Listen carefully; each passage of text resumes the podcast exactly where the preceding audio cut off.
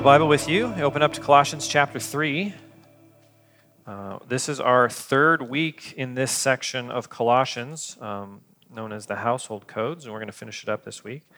Um, if you don't have a Bible with you, you can use the Pew Bible in front of you. It'll be on page 1045. And as always, if uh, anything comes up, any questions or uh, thoughts about the passage, you can text our Q&R number, and we will interact with those um, at the end. So let me pray for us uh, one more time, and we'll get going. Lord God, we thank you for your goodness. We thank you for your grace. Um, God, the reality is, is we are we are broken and sinful people, and we um, we are unable to be with you, to be near you, to be uh, part of your family in, in the state that we find ourselves in, and, and you've, uh, you've met our need in your Son. We just thank you for the sacrifice of Christ on our behalf. Thank you for the grace that we've been given, the new life, the adoption, um, the gift of the Holy Spirit. And God, this morning as we as we read your word, I, I just pray that we would um, we would just be equipped. Um, God, we we recognize that we live in a culture that is confusing, to say the least. And, and there are many who would um, grow popular by um, disparaging our faith. And um, there are so many avenues with the internet to um, communicate uh, views that, that, that push against the scriptures and um, and we're vulnerable, God, to, to those things. And I just pray that you would show, shore us up, that you would help us to understand your word more clearly, to be um, ready to give an answer for those who ask about the hope that's within us, um, and to, to recognize the, just a lifelong um, journey that we are on as your people in relationship to the scriptures, that we are uh, constant learners. And we are continually growing, and, and that is, that's a task you've given us for, for your glor- glory and our good. I just pray that um, we would be edified by your word this morning. In Jesus' name, amen. All right. So we are we are working through this section. Um, it's this is our third week in here. We talked a couple weeks ago. We talked about husbands and wives. Last week we talked about parents and children, and, and this week we are going to talk about slaves and masters. Um, I wonder if you've ever been in that situation. I'm sure you probably have, where a friend has recommended a movie or a TV show, and and their their comment is like it's great. There's, there's just a little swearing in it. Or, or it's great, but it, it's just, it's a little violent. And then you go watch it, and it's like profanity the whole way through, or it's just like horrific violence the whole way through. And, and you realize that, like, oh, you, whoever you're talking to, they've, they've kind of been desensitized to that thing, and they don't, they don't really see it anymore.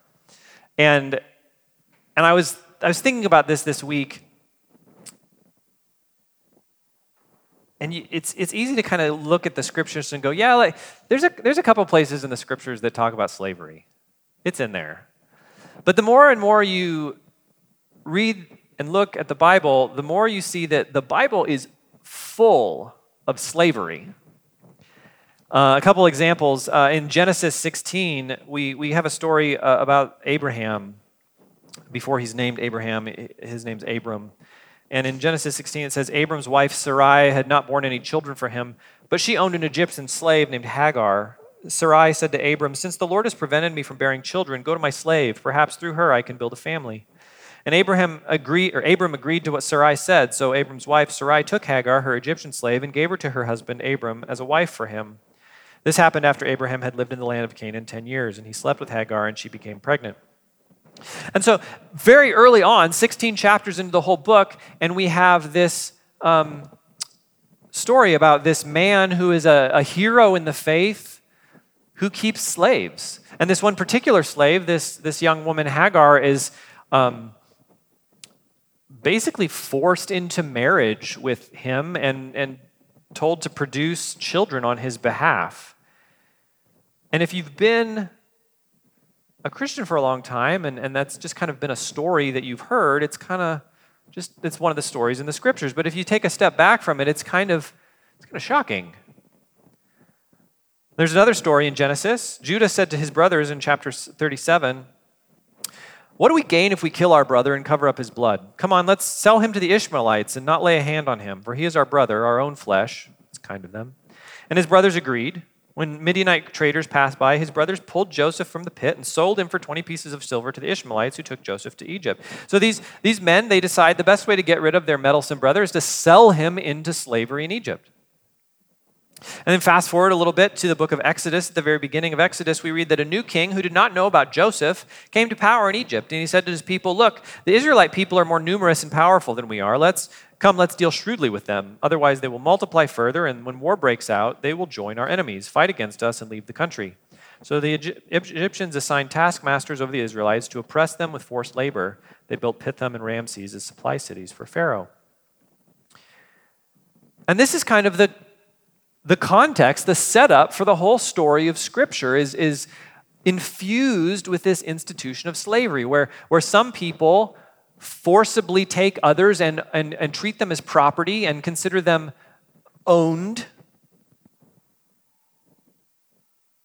And then we get into the law, the, the, the Torah, the, the, the law commands that are given to the people of Israel. We read some good things in Exodus 21, whoever kidnaps a person must be put to death, whether he sells him or the person is found in his possession. So there's this, this idea that, that slavery is a wrong thing, that you shouldn't do it. In Deuteronomy, do not return a slave to his master when he has escaped from his master to you. Let him live among you wherever he wants within your city gates. Do not mistreat him. You're not supposed to return a runaway slave. But then there's other verses that make us uncomfortable.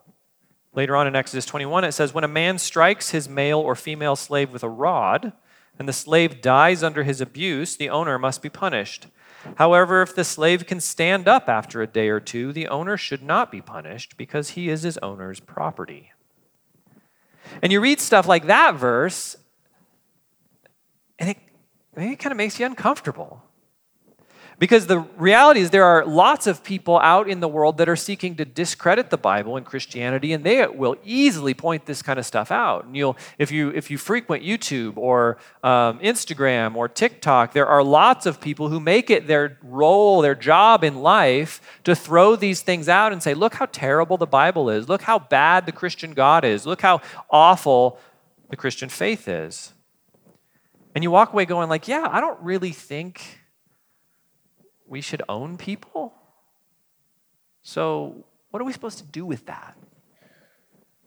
So, this is a passage in Colossians that's very similar. Paul is talking about the relationship between slaves and their masters in ancient Colossae. So, in order to get some background, I want to talk a little bit about what slavery in the ancient world looked like. And I want to give you three uh, realities about ancient slavery and this is comes from a section in Dan Kimball's book, How Not to Read the Bible, which is a great book if you're interested in kind of the apologetics of Scripture.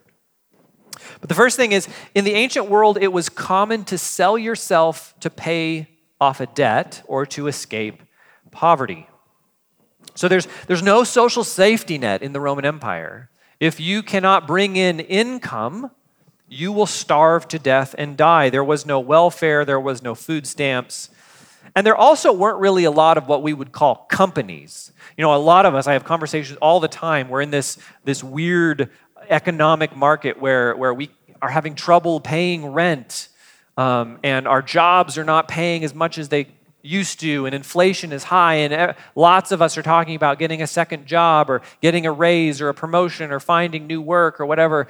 We have so many options today which didn't really exist in the ancient world. If you were poor and you, you, you didn't have a, um, a skill, a trade that you could leverage for income, one of the ways to provide for your family was to sell yourself into slavery for at least a season so that you can earn a living.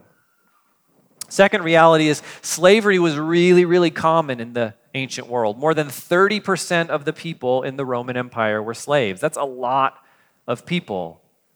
And one thing that we need to remember about Scripture is that God isn't always laying out ideal moral direction. The Bible's God's word, it's inspired, He is speaking it, but sometimes Scripture is just describing a situation, not prescribing an action. And other times, the laws of God are given in the midst of a system that isn't ideal. The third thing to think about slavery is that in the ancient world, slavery was not race based like we think of it today. We just, um, last Monday, officially celebrated Juneteenth for the second time. It was made a national holiday last year, and I talked to several of you who are like, surprised because the banks were closed and we didn't get mail because it's a brand new federal holiday. And it's it's in celebration of the day in on June 19th in 1865 when the enslaved peoples in Texas were informed that they'd been freed that the war was over and that Texas a confederate state has been um, defeated and the African American slaves were no longer enslaved so, this race based enslavement of the African American people is the context that we see slavery in. But we have to remember in the ancient world that slavery was not race dependent. Abram had an Egyptian slave named Hagar. Joseph was a, the great grandson of Abram, and he was sold as a slave to the Egyptians. Your ethnicity wasn't a factor in your slavery. And so these are things that we need to keep in mind when we talk about slavery, but sometimes they're just used to kind of give biblical slavery a pass. Well, these are true, so we don't have to think any further about it. But I, I think in order to understand the scriptures, we need to think a little harder. The kind of key text with this issue for the Christian faith is that in Genesis 1 we read let God let us make man in our image according to our likeness. They will rule the fish of the sea, the birds of the sky, the livestock, the whole earth, and the creatures that crawl on the earth. This is the foundational statement of what's called the image of God in humanity, right? We as Christians believe that every human person is valuable and equal in the sight of God. And it is from this place that everything else about how we treat one another flows. This is why the, the news this week that Roe versus Wade has been overturned is good news. Now, our country is far from a place where the unborn will be protected universally, but to take that off the books at the federal level is a big step in the right direction to promoting the image of God in the lives of the unborn. And the image of God speaks to issues of abortion and elder care and euthanasia and racism and immigration and, and all of these things touch on this idea that all people are valuable. And so, if that's kind of the foundation that Scripture gives us for looking at people, this idea of owning another person seems a little dissonant just to, rem- to remind us all with the household codes, Paul is using a genre of literature that was developed by Aristotle about 400 years earlier. And uh, he, in it, Aristotle lays out the basic unit of society, which is the marriage relationship, the child parent relationship, and the slave master relationship. And he says that this unit of society is the building block that all of culture is made on. And Aristotle gives the pater familias, the head of the household, absolute authority over everyone in his care. The Roman codes were addressed to the men, the people in power, and they were instructions on how to deal with those people that were under their authority. But we see in this passage that Paul flips the script on that. He addresses everyone in the room. He addresses the wives, he addresses the children, he addresses the slaves who are all part of the Christian community. And he focuses on the fact that Jesus is the Lord of the Christian household. So we're going we get to this section in verse 22, and we read slaves Obey your human masters in everything. Don't work only while being watched as people pleasers, but work wholeheartedly, fearing the Lord. Whatever you do, do it from the heart as someone, something done from the Lord and not for people, knowing that you will receive the reward of an inheritance from the Lord. You serve the Lord Christ. For the wrongdoer will be paid back for whatever wrong he has done, and there is no favoritism. Masters, deal with your slaves justly and fairly, since you know that you too have a master in heaven. So typically, when, when we as 21st century Americans would read something like this, I think the thing that stands out right off the bat is that Paul isn't condemning slavery. If the image of God is in all people and the idea of owning another person is a fundamental um, sinful thing, why doesn't Paul just come out and say, Slaves, you're free. Masters, you need to release your slaves. You're Christians now.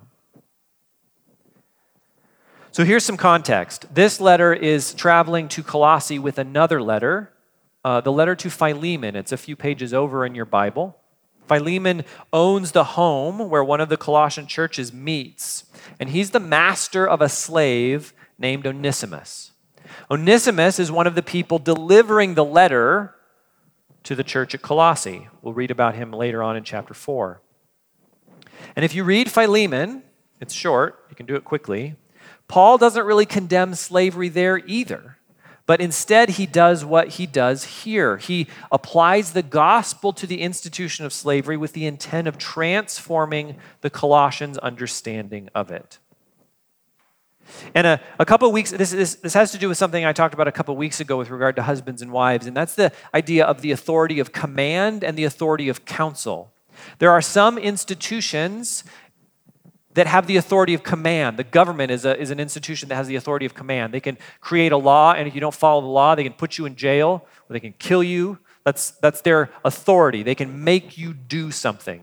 Other institutions and other people have the authority of counsel. They have authority, they have leadership, but all that they can do is seek to persuade you and in Philemon, while Paul says that he could have the authority of command because he is an apostle and he could order Philemon to do the right thing, he chooses instead to try to persuade Philemon to see in the gospel a new relationship between him and Onesimus. And for many of us, though, that still feels a little weak. Why not just use your authority, Paul, and say this is a bad thing and it needs to stop? And I think there's two reasons for this. The first one is that we live in a society where we have power. Ancient Rome is not a democracy. We, we take for granted that we have institutions and organizations built around issues of justice. We can protest, we can petition, um, even engage in civil disobedience in support of a cause. Christians throughout the history of America have done this to move the ball of justice forward. Ancient Christians couldn't do that. Here's Mike Heiser's thoughts on it. He says, So why doesn't Paul advocate rebellion or protesting in mass, going down to the Roman Senate, a bunch of Christians there with posters? Why doesn't he advocate stuff like this, rebellion or protesting levels of advocacy? The short answer is he didn't want the slaves to be killed or taken away from their masters or sent to worse masters. They are the most vulnerable in the entire situation. They don't have rights. This is not a democracy. A lot of people living under Roman authority don't even have Roman citizenship. So, the mechanisms that we take for granted for petitioning our government for cultural change were not available to the early Christians. If Paul had started a movement to emancipate all the slaves, the Roman legions would have quickly put that down. The second reason I think Paul doesn't do that is because we don't understand how crazy freeing the slaves would have seemed.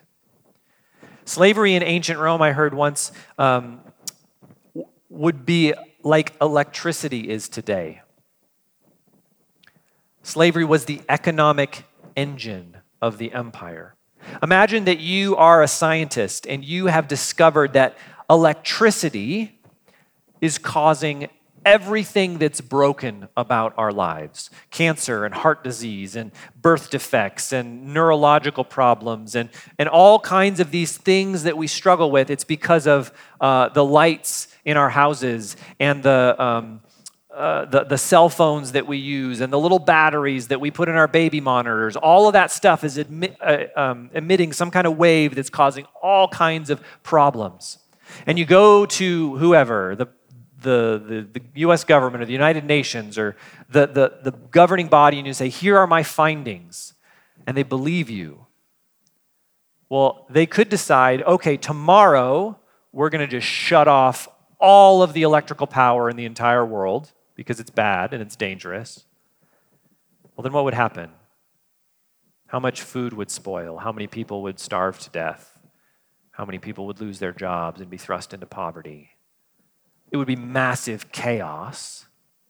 Or they could say, This is bad, this is dangerous, we believe you. We need to have an, a roadmap to get off of this dangerous thing and remove it from our society.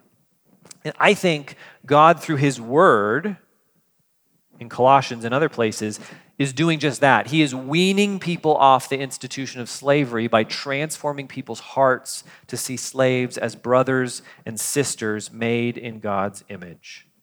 So, how does He do that? The first thing that Paul says in this text is slaves, you have agency. Verse 22 Slaves, obey your human masters in everything. Don't work only while being watched as people pleasers, but work wholeheartedly, fearing the Lord. And whatever you do, do it from the heart as something done for the Lord and not for people. So the slaves in the church at Colossae, possibly the ones that serve in the house of Philemon, where the church meets, are being addressed by the Apostle Paul. And we've talked about this with regard to wives and regard to children, but the fact that these marginalized people are in the room and Paul writes the letter to them specifically would be groundbreaking. They were being spoken to directly by the apostle, and Paul is reimagining their calling, not just slaves to human masters, but as God's workers. He says, Slaves, you are primarily accountable to God. In contrast, Aristotle wrote, The slave is entirely without the faculty of deliberation. In the, in the Greco Roman mind, slaves did not have agency. They were not people, they were objects. And Paul completely upends this idea. He says, You are in the room and you can make a rational decision to follow Christ, and you can live according to the values of the kingdom of God. And Paul's command here also throws their obedience into tension. He says, Obey in everything, but then he says, You're working for the Lord. So when their master, who, who might be unsaved, not all of the masters in, this, in these situations were Christians. When their master comes to them and requires a sexual favor of them, which happened all the time, the slave has now been given agency to weigh do I obey man or do I obey God? Because Paul says I'm actually serving the Lord. And it might not seem much like much to us, but Paul is giving the Colossian slaves agency and responsibility over their actions that would have been seen as radical. And secondly, what Paul's doing is he says the slaves have worth.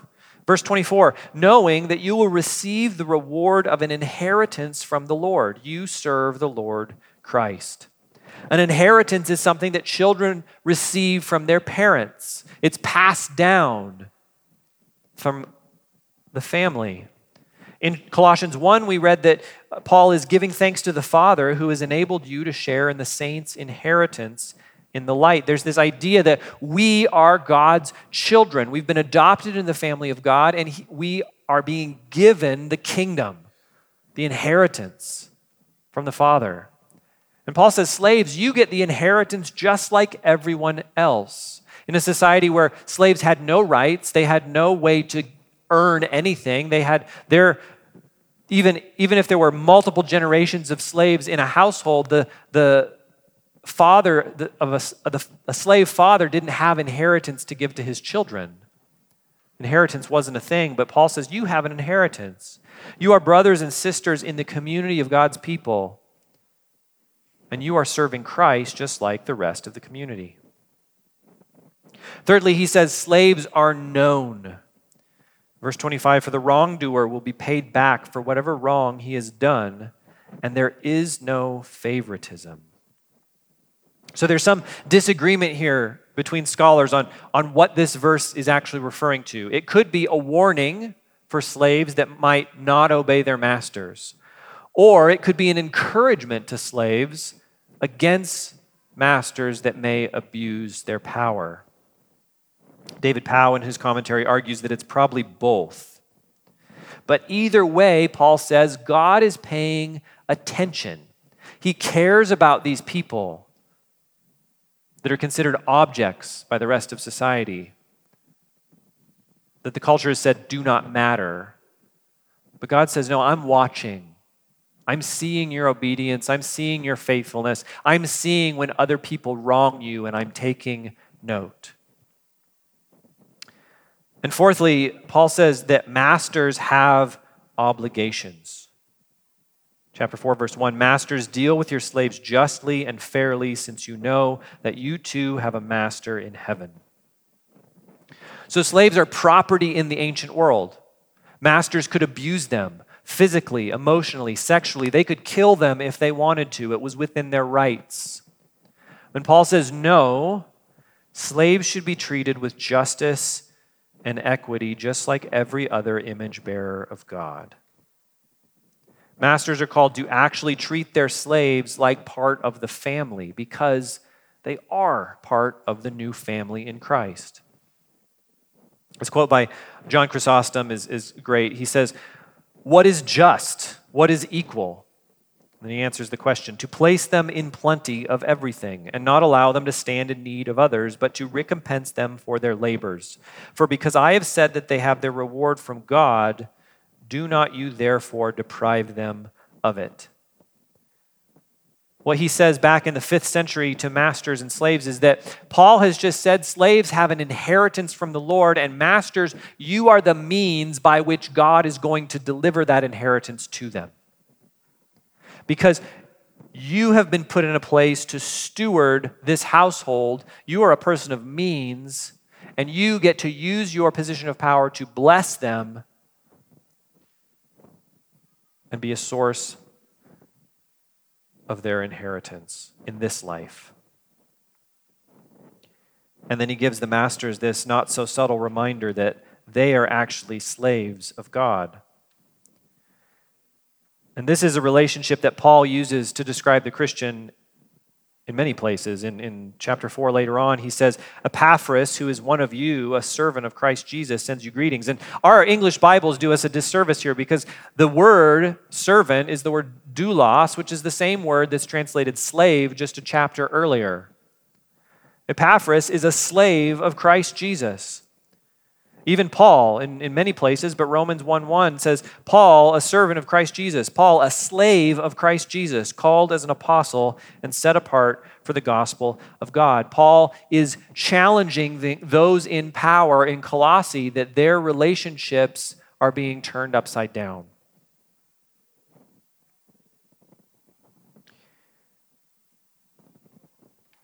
And that all seems fine. But if you're maybe thinking, like, well, okay, but still, like, what did that do for the slaves? How did that affect the world? Why wouldn't it have been better, regardless of the consequences, to just march down to the Senate and demand emancipation for the slaves? See, the reality is, is that the gospel bears fruit really slowly sometimes, doesn't it? Jesus tells a lot of stories about the kingdom of God and how it works. Here's one in Mark. He says, The kingdom of God is like this a man scattered seed on the ground. He sleeps and rises night and day. The seeds sprout and grow, and although he doesn't know how, the soil produces a crop by itself first the blade, then the head, then the full grain on the head. As soon as the crop is ready, he sends for the sickle because the harvest has come. A lot of Jesus' parables are agricultural, and they focus on this idea that fruit grows slowly. Fruit takes time. I think we, hopefully we can all attest to that if you're a Christian here this morning, that the day that you started following Jesus, your life wasn't 100% transformed. Maybe you had new insight and you felt the power of the Holy Spirit in you and you had a new outlook on life, but there were still these things that were broken in you. probably even still today. But after you get some history with the Lord, you look back and go, like, over the past five years, over the past 10 years, I can see Him changing my life. I can see myself growing more patient. I can see myself being less angry or lustful or more truthful or more kind. Because while God can do amazing, miraculous things and instantly change people, and He does, most of the time the kingdom of God bears fruit in our lives slowly. And I think that's the same way that the kingdom of God bears fruit in the life of the world at large. So, what does God actually think about slavery? Here's a, here's a couple places. 1 Timothy 1 we know that the law is not meant for a righteous person, but for the lawless and rebellious, for the ungodly and sinful, for the unholy and irreverent, for those who kill their fathers and mothers, for murderers, for the sexually immoral, and males who have sex with males, for slave traders, liars, perjurers, and whatever else is contrary to the sound teaching that conforms to the gospel concerning the glory of the blessed God, which is entrusted to me, Paul says. Notice he says that these, these laws are not meant for people who are righteous and holy. They're meant for people who break the law, who are lawless and rebellious. And then he lists not an exhaustive set of kinds of people, but several categories of people that fit this. And one of them is slave traders. They run afoul of the righteous law of God. 1 Corinthians 7 Paul's talking about life circumstances and, and, and, and dealing with where you find yourself in life. And he says, Were you called while a slave? Don't let it concern you. But if you can become free, by all means take the opportunity. See, Paul recognizes that, you know what? Ultimately, if you're a slave, you can still follow Christ and you shouldn't worry about it. But if you can get your freedom, you should try for that. Paul sees that the circumstances surrounding slavery are complex, but he recognizes that the institution itself is opposed to the values of the kingdom. I want to read a bit of the letter to Philemon, starting in verse 8. Paul says, For this reason, although I have great boldness in Christ to command you to do what is right. Remember, Paul's apostle. He wrote some of the Bible. He could tell you what to do. I appeal to you instead on the basis of love. I, Paul, as an elderly man and also as a prisoner of Christ Jesus, appeal to you for my son, Onesimus. I became his father while I was in chains. Once he was useless to you, but now he, was, he is useful both to you and to me. I'm sending him back to you. I'm sending my very own heart. I wanted to keep him with me so that my imprisonment for the gospel he might serve me in your place. But I didn't want to do anything without your consent, so that your good deed might not be out of obligation, but of your own free will. For perhaps this is why he was separated from you for a brief time, so that you might get him back permanently, no longer as a slave, but more than a slave, as a dearly loved brother. He is especially so to me, but how much more to you, both in the flesh and in the Lord? See, the ethics of the kingdom of God are highly out of step with the dominant culture. And Paul exhorts Philemon with kindness and care to treat Onesimus not as a slave, but as a brother. About this issue, Gavin Ortlund writes Even before the actual institution of slavery is abolished, the work of the gospel abolishes the assumptions and prejudices that make slavery possible. In the first century, Paul is a leader in a small, powerless sect in a brutal empire. And powerless people can't use force or coercion or violence to transform the world. They use the power of the gospel. Thabiti Anyabwile says this is the explosive dynamic of the gospel. It doesn't seem big, it doesn't seem confrontational, it doesn't seem all that massive, but its power is undeniable. Everywhere Christianity has been actually practiced, it has changed society in deep ways. Everywhere it has been actually practiced, it has changed the nature of human relationships. And this is true over and over and over again throughout the world. Christians who take the scriptures seriously were constantly pushing back against the enslavement of other people. Gregory of Nyssa in the fourth century, uh, Bartolome de, Cas- de las Casas in the 16th century, Frederick Douglass William Wilberforce. These are just some of the people that read the scriptures and went, hey, the gospel says that we should be doing things differently from our society, and we need to stand up against that. Tom Holland, who is a historian of um, the ancient world, says the more racialized slavery in the colonies became, so the more Quakers and evangelicals came to the consciousness that the institution itself was damnable. A conviction that came to blaze like Pentecostal fire and has now swept the entire world so that everyone takes it for granted. This is the powerful, slow work of the gospel that we live in a world today where the idea of owning another person is reprehensible. That it's not even an argument. It's not like this political society is pro slavery and this, or this political party is pro slavery and this political party is against slavery. It was relatively recent in our, in our past, but it's been worked out of our culture so much. And Holland says that the very reason it has left our cultural imagination is because of the power of the gospel. Because the assumption that all people are created equal, that all people are made in the image of God, and all people have value, that's not a secular idea. That's not an idea that the Babylonians or the Persians or the Romans thought up. They had a very different idea of the value of people. It was the Christians that came on the scene and believed the teachings of Jesus and slowly changed the world. So let's bring us up to 2022. How do, what do we do with this? The first thing is, is you will face critics of our faith, and they're going to point to this kind of thing online, in conversations. And we need to be equipped. We need to be thoughtful people. We need to understand how to answer when we're asked. But there's other ways to apply this idea of slavery. I mean, oftentimes um, we take the, the slavery, slave and master relationship and we transfer it to the employee employer relationship. And if you're, if you're a boss thinking about your staff, if you're uh, an employee and you're thinking about your supervisor and the Spirit is stirring your heart today, that man, I'm not, I'm not really working for the Lord in this relationship. Or I'm not really treating my staff like they're made in the image of God. I'm treating them like cogs in the wheel of my profits. If that's happening, listen to that because I think that's val- valuable.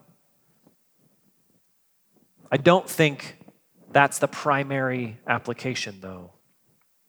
Because the reality is, slavery is still happening today.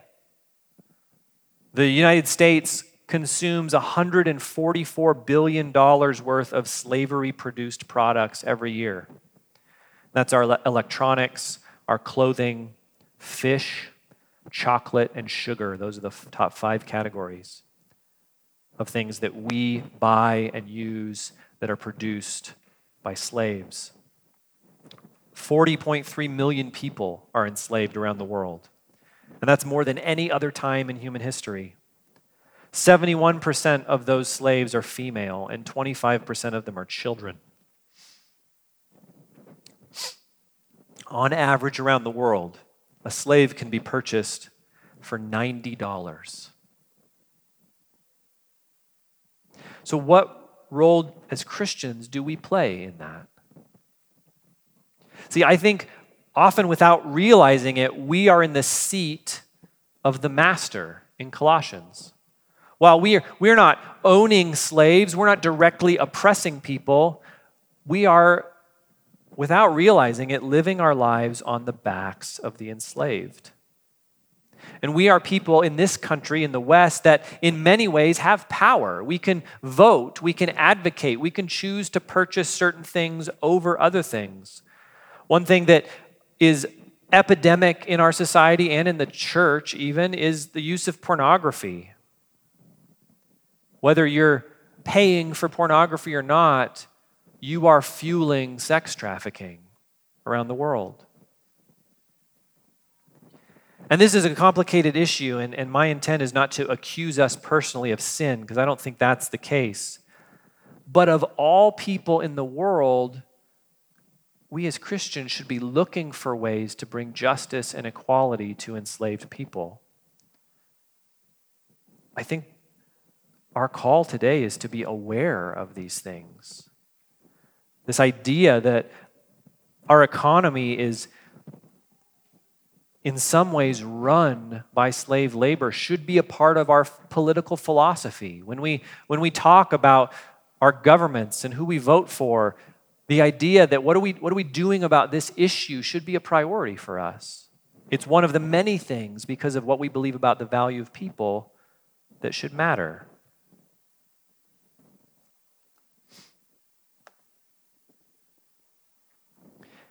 And we should never be ashamed of the testimony of Scripture when it comes to slavery because the power of the gospel is evident both in the pages of Scripture and through Christian history as the Scriptures are applied to the human condition. That the love of God and the grace of Jesus Christ changes hearts, and then people decide, like, you know what? It's not okay to own other people anymore. And justice moves forward, and society changes. And the world we live in today is one in which slavery has become unthinkable. that's pretty transformative and powerful. So, we are going to take communion. We're going to come to the communion table that Jesus institutes during the Passover meal. And at the Passover meal, the Jewish people are commemorating the day that God has rescued them from slavery. He's, he's delivered them from their slave masters in Egypt and he's set them free. And this is the occasion, this particular feast, that Jesus uses to shape the communion meal. And he redefines this Passover meal to be a means of participation in his broken body and his shed blood. Because we recognize ultimately we are all born slaves to sin and death. This is our master. And Jesus sacrifices himself on the cross to pay for us, to ransom us, to set us free from those masters.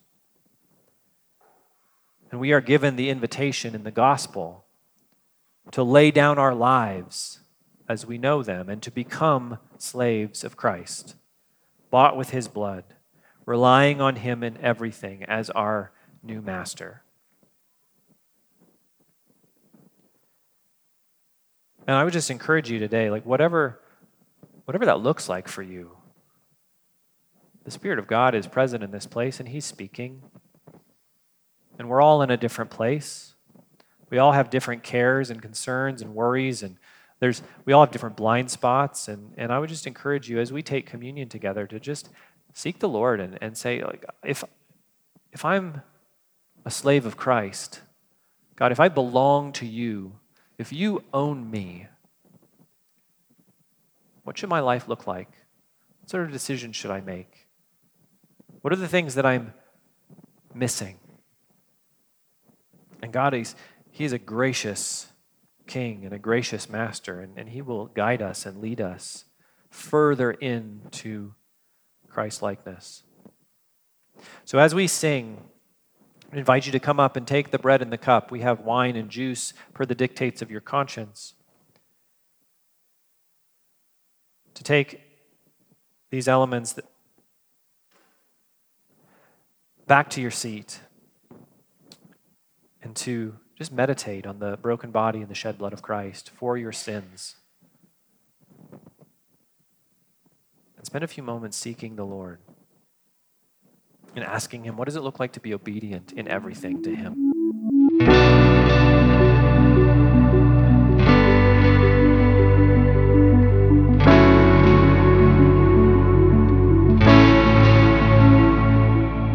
You've been listening to the Revelation Church Coeur d'Alene podcast.